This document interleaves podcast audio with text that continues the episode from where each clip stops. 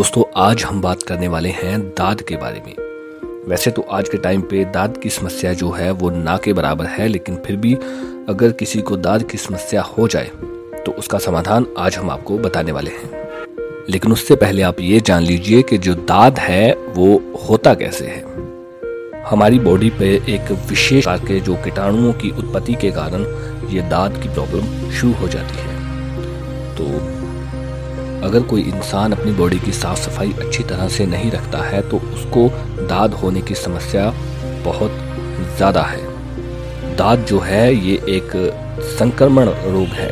इसलिए जिस व्यक्ति को दाद की समस्या है, उसका ब्रश, तौलिया या कपड़े कभी भी यूज़ नहीं करने चाहिए। उससे दूसरे व्यक्ति को भी दाद की समस्या हो सकती है।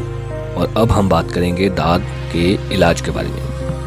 दाद वाले हिस्से को लगभग आधे घंटे तक गर्म पानी में डुबो कर रखना चाहिए और उसके बाद उस पर गीली मिट्टी की पट्टी कर, कर देनी चाहिए। इससे जो दाद है वो कुछ ही समय में जल्दी ठीक हो जाएगा। और इसके अलावा जो रोगी व्यक्ति है उसको जो नींबू पानी है नींबू का रस है वो दिन में कम से कम चार पाँच बार ज़रूर पिलाना चाहिए और जो उसका भोजन होना चाहिए वो बिल्कुल ही सादा और सिंपल होना चाहिए।